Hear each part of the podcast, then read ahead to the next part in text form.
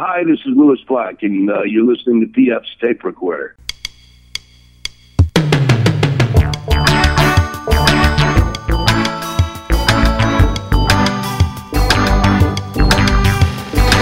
Hello there, I'm PF. This is my tape recorder. Coming up, it's author Matt Palumbo.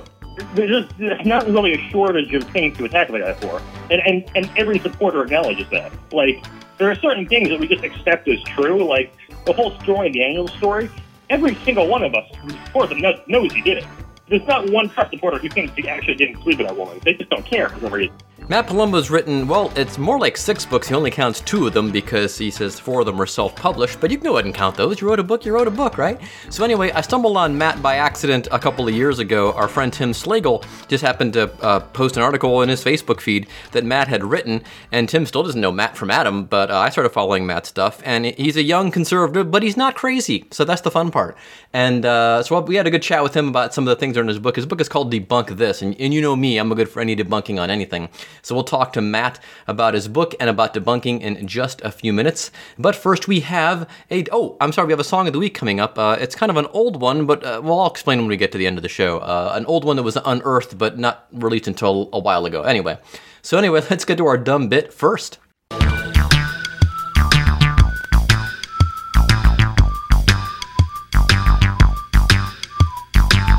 The Democratic debates were held again this week, and one of the things that stuck out well, first of all, this is a segment that we call I Thought It Was Funny.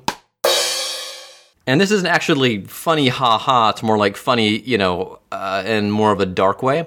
So uh, the, they had the debates there. I believe it was in Houston, and gun control came up, and uh, Beto O'Rourke had this to say. Hell yes, we're going to take your AR 15, your AK 47. We're not going to allow it to be used. And a friend of mine posted that and said, you know, had some misgivings. He's, he's more liberal than even I am, if you can imagine that. And he said, this is no way to, to win an, an election. And, and, he's exactly right. To which I thought, you can't even p- take people's straws away. How the hell are you going to take away their guns? I thought it was funny in a dark and sad way.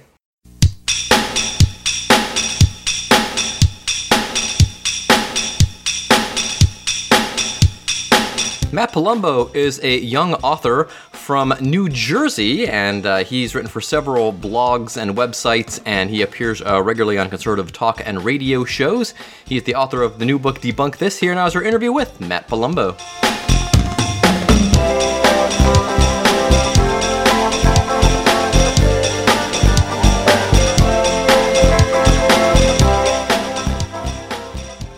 Hey, is this PF Wilson's tape recorder? Yes, is this Matt Palumbo? All right, best the right place. best-selling conservative author. Uh, you're on. You are on the case, yes, sir. All right, cool.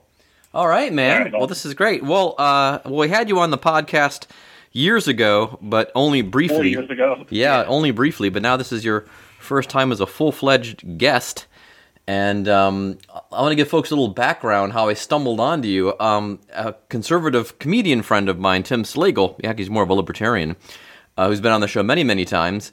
Uh, just linked to one of your articles one day, and then I started following you on Twitter, and then we became internet friendly. And Tim still doesn't know who you are, and I suggested that he that he read you all the time. I'll have to tell him again because uh, I know That's you actually pretty funny. you enjoy you. So yeah.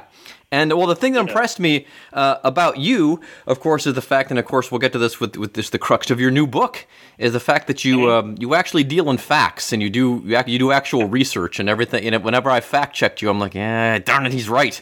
So you've got a pretty good batting average. Most of my conservative friends, I say, they probably bat about 300 and my progressive friends probably bat about 750 on Facebook. But then again, that's Facebook. That's a complete algorithm. So, but that's also the um, Right. the basis of my the, the dumb bit we like to call it's Facebook, not Factbook, and um, which is always a lot of fun. So let's back up here. I know. Let's. Uh, you grew up in New Jersey. Yep, yeah, I'm still in Jersey. Like I said, in Morristown. Um, Okay. Yeah, I haven't really moved much uh, physically my entire life. Um, I I don't know. You want me to cover like I don't know, growing like what do you want me to cover? Like uh, kind of like uh, career aspirations from college onward, and kind of like how it's been, or Well, I would say just we could. You know, you grew up in suburban. I would suburban New Jersey. I would guess you know, from across from New York Yeah, City. correct. Okay, so garden variety. So so yeah. So were you always a conservative kid? Did your folks kind of influence your thing? How do you get involved in, in even following current events and politics and things like that? Oh, it really was just a way for me to bond with my dad when I was like 13 and 14. Um, you know, like I, I was never like a kid into sports growing up, and he certainly was not either. Um, I think that's probably like one of the primary activities that kids have to bond with, it, you know, with the parents. And you know, for me, I didn't have that, so it kind of turned into what's another hobby, and it just, I guess it just turned into that was my dad's hobby, so I just kind of naturally uh, felt uh, took an interest into that, and you know, actually was interested in it. Um, and you know, obviously, it was like mostly like Fox News shows. Although the only opinion show I remember watching uh, was the O'Reilly Factor. He would always like talk about how Hannity and Limbaugh and all those other people are shills. So um, Yeah. it was never like a you know like hard right, but right wing.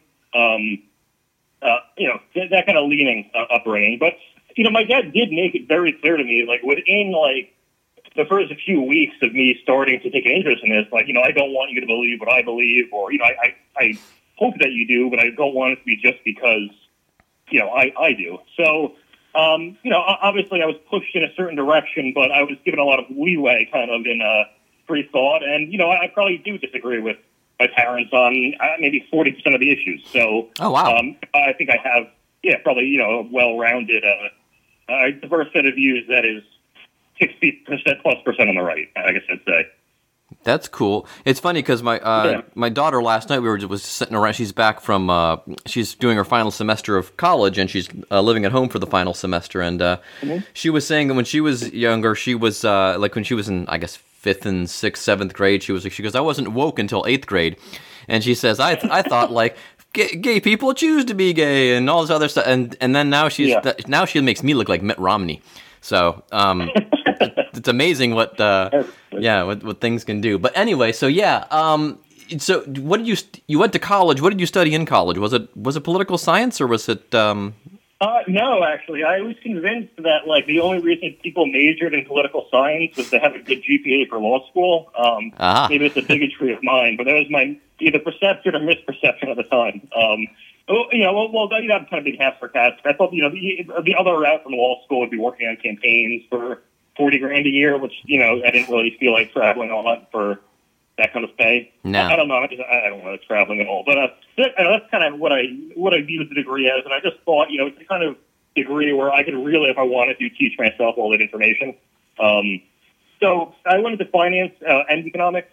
Um, aha. and to be honest, to, to me, economics was sort of my political science background.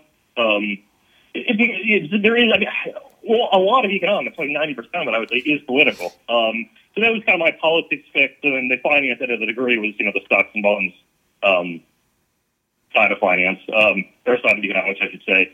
Um, but yeah, I, I think I was, got, you know, got some political knowledge as well in, in college. You know, I didn't explicitly uh, study it, and it, it did help a lot with the writing I was doing. Um, you know, I was, I think I was at the College of New Jersey when you started reading my writing, um, and obviously I was a few years into the degree at that point, and it was able to, I was able to make it work uh, in the way I wanted. So.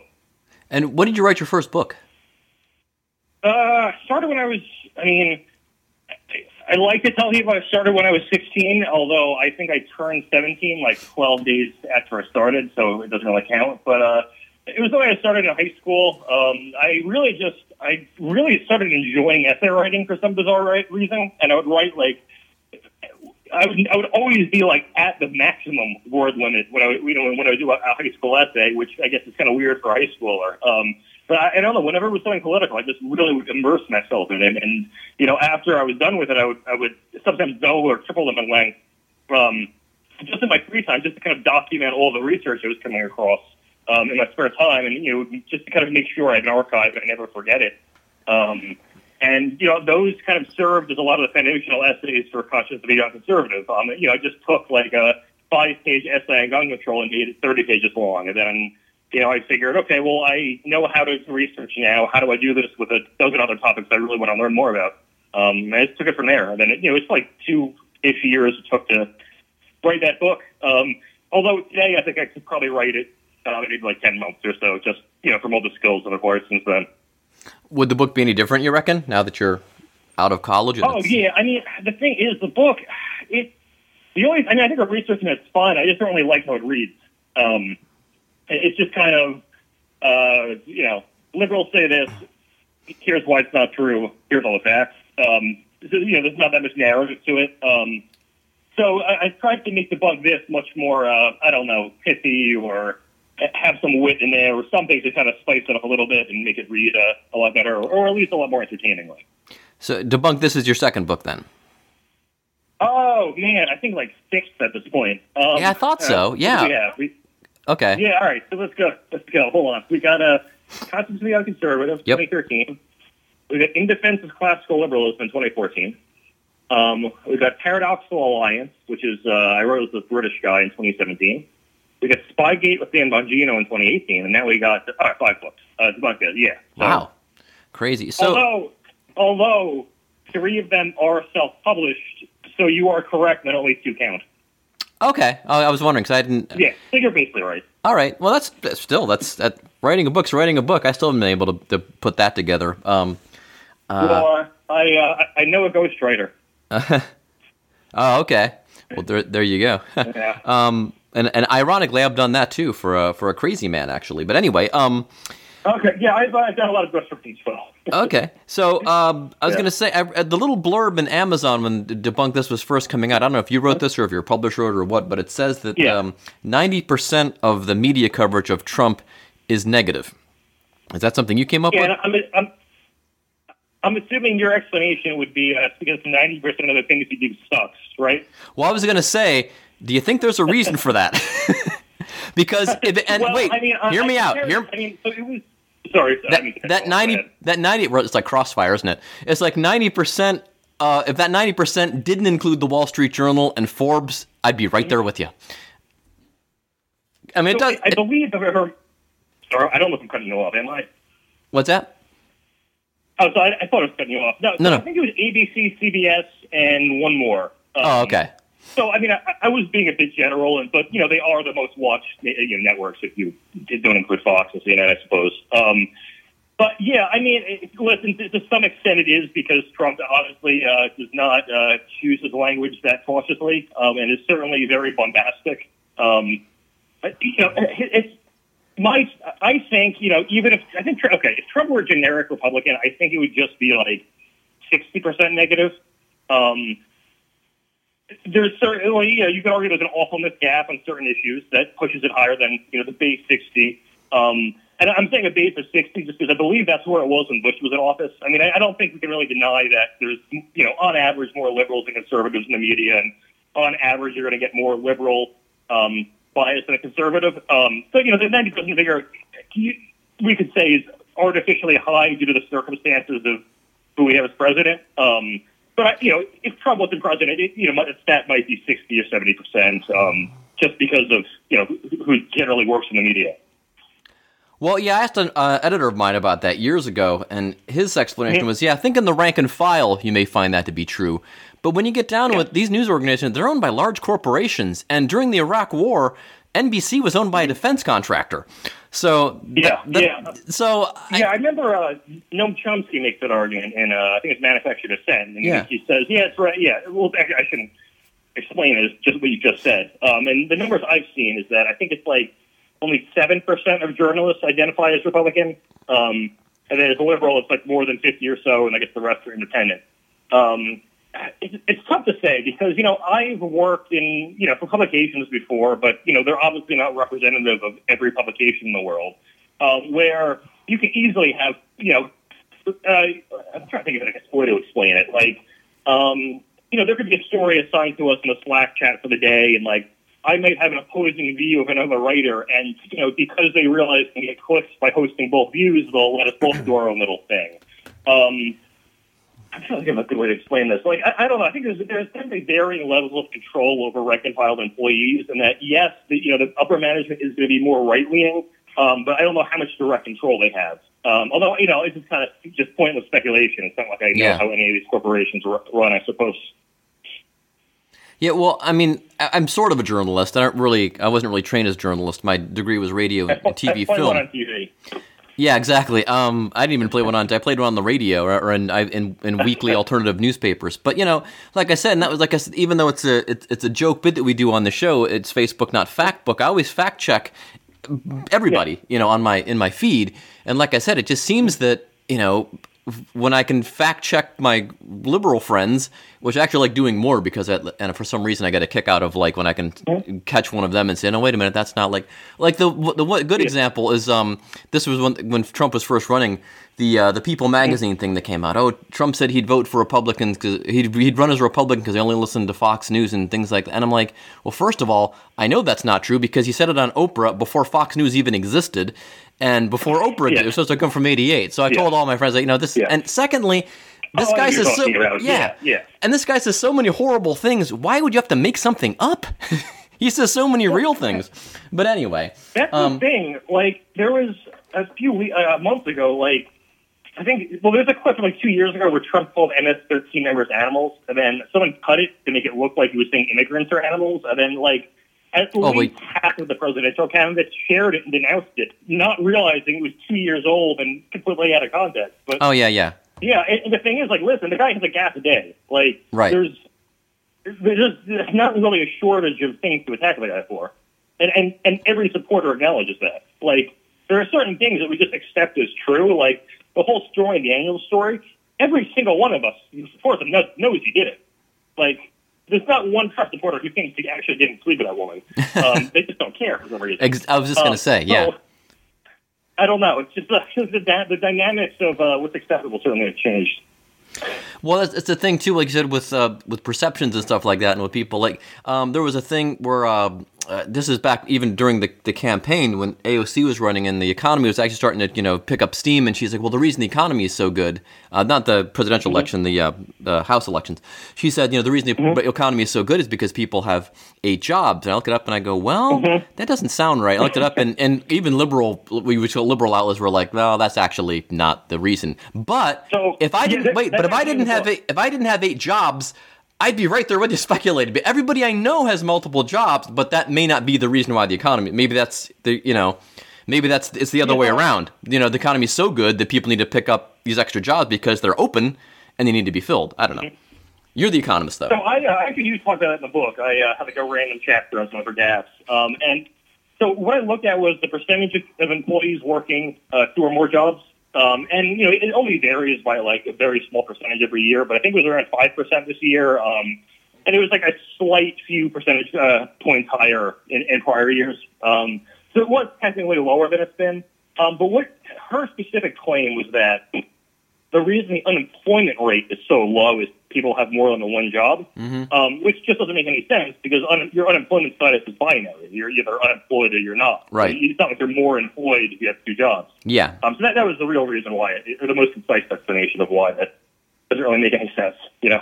Yeah. And when you're factoring those numbers Yeah. in, let me ask you as an economist, because I have one job that I actually get paid for the regular way. I have a salary, I've got taxes taken out at the front end, and the rest of my jobs are all contracting jobs. My other my friend, she's a school teacher. She has a couple of jobs, but only the school teacher job do they take out taxes. She's a contractor for the t-shirt company I work for. So is is all that are contractor jobs and things like that and freelance gigs and all that stuff factored into the employment picture or no? Or how are they? Uh, you know, that's a pretty good question. Uh, I'm not sure how it would be counted. Um, let's think. Uh, you know, I actually don't know. Um, it's interesting because, like, I know for me personally, um, because I've been able to see that I funnel it through. I, you know, I assume because it's all funneled through that, and I'm the sole employee, it would be counted as one person employed um, or one job. Um, it's actually a pretty good question. I should, actually should probably know that. Yeah, the, the one other company I work Yeah. for, I do um, social media uh, community management for a company. Everybody is a full time employee there except me. I'm the uh, hired gun because I work nights and weekends, and they can they can call me up and say, "Hey, we have a meeting running late. Can you jump on and answer?" And I'm like, Yeah. "Sure." So yeah, so I don't know how she counts me if uh, as a, an employer. I was always just curious about that. Um, but uh, back to the the appeal of Trump. Um, you know, I, I get the appeal of Trump in that, like, like I've always said, there's always just a, a kernel of of uh, of uh, not, not not a kernel of appeal to everything he's saying. You know, like with the immigration thing. Well, people shouldn't sneak into the country because there's people that do come here and follow the rules. And if you follow the rules and someone can just walk in, well, that's not fair. And I've talked to comedians, especially ones from uh, England and Canada, mostly. It costs thousands and thousands of dollars to become a citizen in this country. And you know, yeah. So I I get that, you know, and even before Trump, the gun control thing, you're thinking like, well, if you know, if you feel responsible enough to have a gun and want to protect yourself, should something, you know, should you be Yeah. stopped from doing that? So I get all of those things, but then it's just like he- just goes nuts in the other direction. But then people just seem to slough it off. I don't know. What's Well, well, I mean, the, the ultimate problem is is he's a narcissist. Um, I mean, listen, there's a lot of things. There's a lot of things I do like about the guy, and like, I mean, I don't know if it's necessarily that I like it about Trump, or it's just I don't like the opposite from politicians, where like, you know, every answer it, it just seems so poll tested and rehearsed and faked, and like, I don't know, even like a little stupid things on Twitter, like when I see Kamala Harris pretending to see her tour bus for the first time, and acting really excited. I'm like, lady, like I know, there's no scenario in which this was not rehearsed. You're not fooling anyone, lady. And it's just Trump's the exact opposite. Like he'll be criticized by someone, and to, to their face, just dismiss them, or Yeah. someone say, like someone will just like interrogate him over his tax returns, which obviously he should re- release them. But when he just goes, "Oh, it's none of your business," and they go, "Well, how much did you pay in taxes?" and he goes, "Oh, the lowest amount I possibly could," like. He moved the goalpost so much. Because if you remember, I remember Romney was getting a tax for his wealth. He's probably worth you know, one tenth what Trump is. And then with Trump, the goalpost moved so much that they were going, oh no, he's actually only worth like uh, nine hundred million dollars. You know, and it's just it's so bizarre. Um, so I, I don't know. I mean, I, I do like that he's unorthodox. I just wish that like I could um, have a feature where I could approve his tweets before he sends them. yeah, right? Someone could, someone But, could that's uh, like, it's just like when I wake up and he's attacking Jay Z. It's like, dude, come on. I don't, I don't understand. I might be misremembering who it was the attack recently. I think it was him. I don't know. Yeah, it's. I mean, the the one thing I do. I mean, and I could dig deeper probably, and maybe there's a reason behind this that's nef- nefarious. But I'll take it at the surface. I do like the fact that he, you know, hammers Apple to come build, you know, their products here in this country. If he could hammer them to stop using planned obsolescence and making me buy a new phone every two years, that'd be even better. But um, yeah, I, I so those things, you know, I, I I'm not 100 percent against him, but I mean, you know, on the one hand, I and as Lewis Black told us on this show, he said, you know, I'm all for somebody wanting to blow things up, but you got to know where to plant the bombs.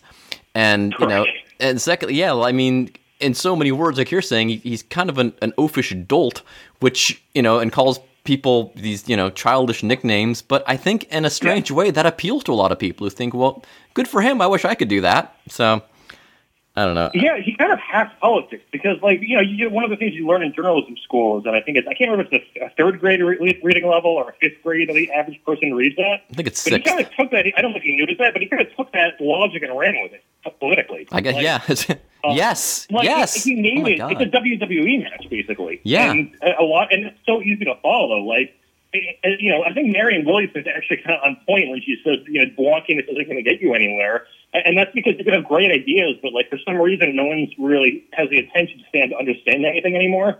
So I think Trump has exploited that. Hmm.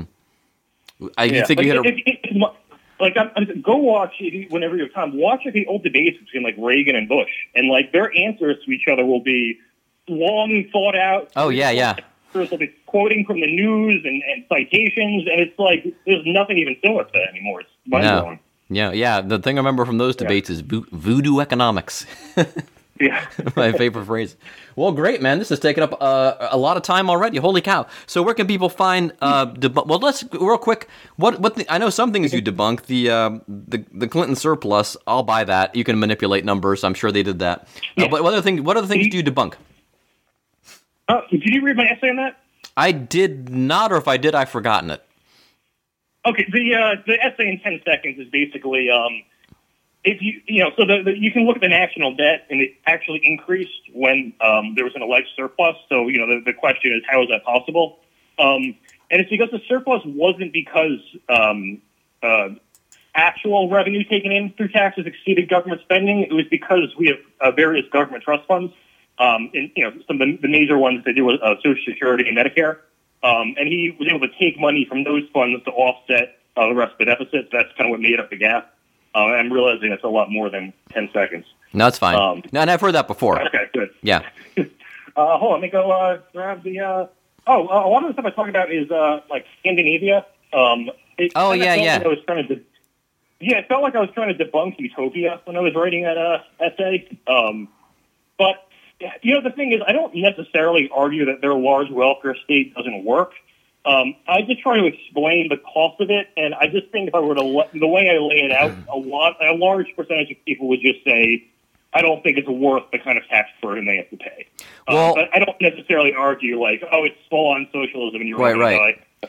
Well, the thing um, on BBC uh, radio a couple years ago, there was a documentary about uh, Denmark, and uh, in a nutshell, also in Scandinavia, one of the things they explained was is uh, they have a huge VAT tax. So if you buy a car, it, the VAT tax doubles the price of the car, and they're okay with it because they they see the they see the value in getting it. But yeah, you're right. You'd have a hard time selling that here. And uh, to be honest with you, I'd be like, I don't think I'd want a VAT tax. e-" And weirdly, I'm surprised so many uh, Western European countries have VAT taxes, and I don't know if Canada Yeah. still has theirs because it's it seems counter to what liberals think because that's it, it's oppressive to the consumer. It isn't really taxing wealth; it's taxing consumption, which. I don't, as a liberal, I don't think that actually. I don't know. I'm not an economist though, so you're, you you can tell me completely and wrong, of and I'll believe you. One of the weirdest things about Scandinavian countries is when you look in terms of income inequality, they're among the most equal countries in the world. Um, but then you measure wealth inequality, and they're among, they have more wealth, uh, uh, and Sweden at least has more wealth inequality than America. Um, and I'm not 100% sure why that is. Um, I, I don't know if there's more incentive for wealth preservation for future generations, knowing like you know it's better to pass that money now and have them try to earn it and you know six Yeah. percent top tax rate or whatever it is. But I have no idea. It's an odd phenomenon. Um, and there are always other little weird things in my research I, I was finding. Like I was researching their a free college program. Um, yet when I was looking at Sweden, they, their students are graduating on average with like I think it was like 18 to 20 grand in student loan debt, and I'm thinking, how the heck is that possible when you have free college? Um, and, and, I, and I guess it's, it's, uh, the obvious answer is room and board is not included as tuition, so they pay for that out of pocket. And you know, I speculate, you know, perhaps because the government covers tuition, people are more likely to take on debt for the other half. Um, I don't know if that's completely true, um, but you know, this is another interesting little thing I found in research. Um, are all these things that seem paradoxical, uh, you know, within those countries. Okay, and what else do you debunk besides uh, so people can get an idea of what uh, of what they're in for for uh, if, when they pick up your book? Oh, oh I'm going to go through the index. Okay.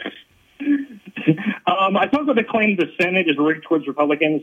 Um, you know, obviously everyone gets two senators in rural states of lower populations, so it's less, uh, you know, less people per senator. Uh, so they're technically getting more representation is how the argument goes. So I, you know, I go through history and show why that's not been true.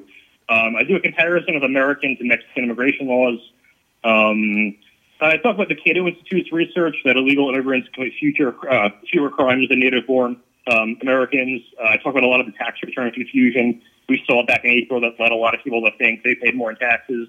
Um, I, I imagine none of these uh, reputations are appealing to your audience, but uh, that's uh, Oh no, like I said, I, I I'd recommend you because at least you're you're dealing in facts, and I I tr- and fr- from things I've read from you before, and I've gone back and looked at.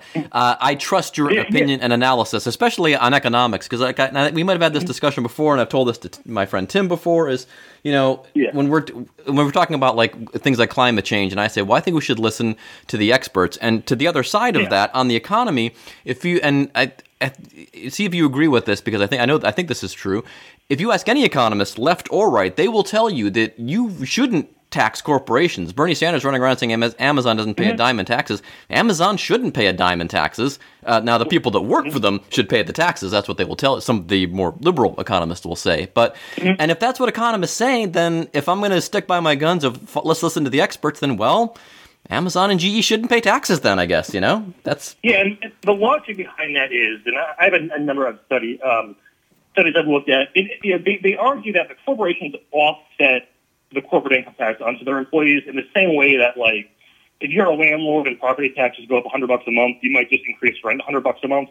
Um, kind of a similar thing there. So in the context of a corporation, maybe they'll raise prices and lower worker wages or benefits or a combination. Um, so, you know, the, the question is, is that what's the ratio? Um, I've seen studies that, you know, it's as low as maybe there's a 20 cent decrease in worker wages for every dollar in corporate revenue, and I've seen as high as 90%. I'm actually trying to quantify it right now by looking at um, how the Trump tax cut that corporate uh, benefits were distributed. Um, and I, I think I actually ended up like I, I'm still looking over the numbers now, but I, it was on the lower end, like the whole you know only twenty percent of the cost was being passed on. Although obviously, don't take my word for that. Sure, sure. Um, but but that is the reason they give it. And um, the reason Amazon didn't pay taxes this year is actually a very unique um, uh, circumstance. So, um, you know, on a you know on an income statement, you can have non-cash expenses. So, like if you're a real estate company, you're going to have a lot of depreciation expense, and it's recorded as an expense in your balance sheet or your income statement, but it's not like you're actually spending money on anything. Um, so, so over the years, Amazon has given a lot of stock options to their employees, and when the year they give out the option, they get it recorded as an expense, you know, on the value of the day the options are given out. So if it's a one dollar option, they get the one dollar write off. But you know, suppose twenty years later that option's worth two hundred dollars. Well, Amazon gets to go back to the IRS and say, "Hey, remember twenty years ago and make that one dollar write off?" Turns out it was supposed to be two hundred, and you know, Amazon stock has gone from like a buck fifty to over two thousand dollars. Uh, so fifteen hundred bucks should be worth two million over a twenty year period. Uh, so you're going to have those massive write-offs accumulating um, as employees cash out. Um, so it's pro- you know, probably closer to a one-time thing. I don't think it'll happen in the future, um, but it's a very unique uh, circumstance.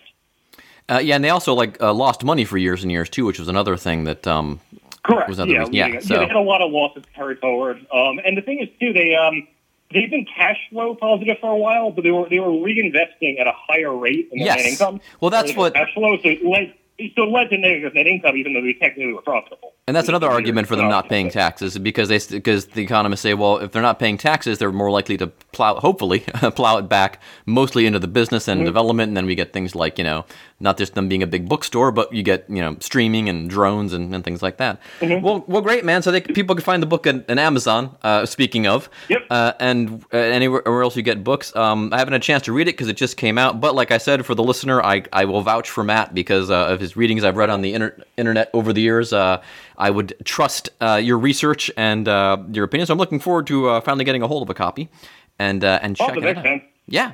Well, great, man. Uh, good talking to you. I'll, I'll tap you again if I have any more economic questions because um, All right. Economics is- I'd be happy to come back on and talk about it. great. All right, man. Well, have a have a good day and good luck with the book. You as well, thank you, sir. All right, bye-bye. One.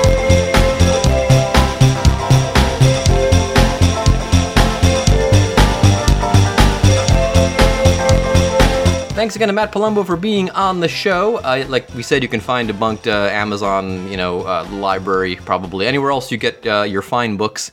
Uh, you can find Matt's book there, or you can order it from somewhere. Just Google Matt Palumbo Debunked, and it probably puts you in the right direction as to where to find it, either in a, a physical brick and mortar store or online. So now we're up to the song of the week. I was uh, uh, plunging through pre through Freegal the other day, and uh, you know me, big proponent of Freegal. In fact, they should probably be a sponsor. I plug them so much. If you don't know what Freegal is, it's a an outfit that's hooked up with a lot of libraries around the country. And basically, what you can do is log in with your library card, usually through the library website or even directly through Freegal sometimes, and you can stream millions of songs. You can download up to seven a week. In our case, someone told me that lives uh, in another community near me that their limit is five, so it just varies. And um, it's got two of the major labels in there, those being Sony and BMG, and then lots and lots and lots of independent labels. So. Uh, there's some big names in there, and I, I usually get a lot of good stuff out of there. So I was just going through it randomly, and I, I stumbled across uh, a recording of What's So Funny About Peace, Love, and Understanding, the great Nick Lowe tune made famous by uh, Elvis Costello. And uh, I listened to it, and it's by Midnight Oil, our friends Midnight Oil from Australia. And apparently, this came out as part of a box set in 2017, so a little over two years ago. And uh, it was a bunch of rarities, B sides, and this happened to be one of them. And it is fantastic. And now, this is one of those songs I don't think I've ever really heard a bad cover of. It's like uh, I Fought the Law. Some songs you can cover, and anybody can cover them, and they sound pretty good. And then there's other songs like Take on Me. Uh, don't care for the Reel Big Fish version. The Weezer version is okay, but no one's come close to topping the original. Um, Come on, Eileen. Uh, interestingly, of course, was uh, done by Dexy's Midnight Runners, and then Save Ferris did a ska version in the '90s, which is fantastic. So, um, other than that, I haven't heard any other covers of, uh, of "Come On, Eileen." But anyway, back to what's so funny about Peace, Love, and Understanding. Like I said, the Nick Lowe version is great. The Elvis Costello version is great. Uh, this Midnight Oil version, I think, is just a little slight notch above both of those two. Just you know, Midnight Oil the, the song subject, you know, who better to get angry about peace, love, and understanding? Why than Midnight Oil? So here we go. It's our song of the week on PF's tape recorder. What's so funny about peace, love, and understanding? Midnight Oil. So long and thanks for listening.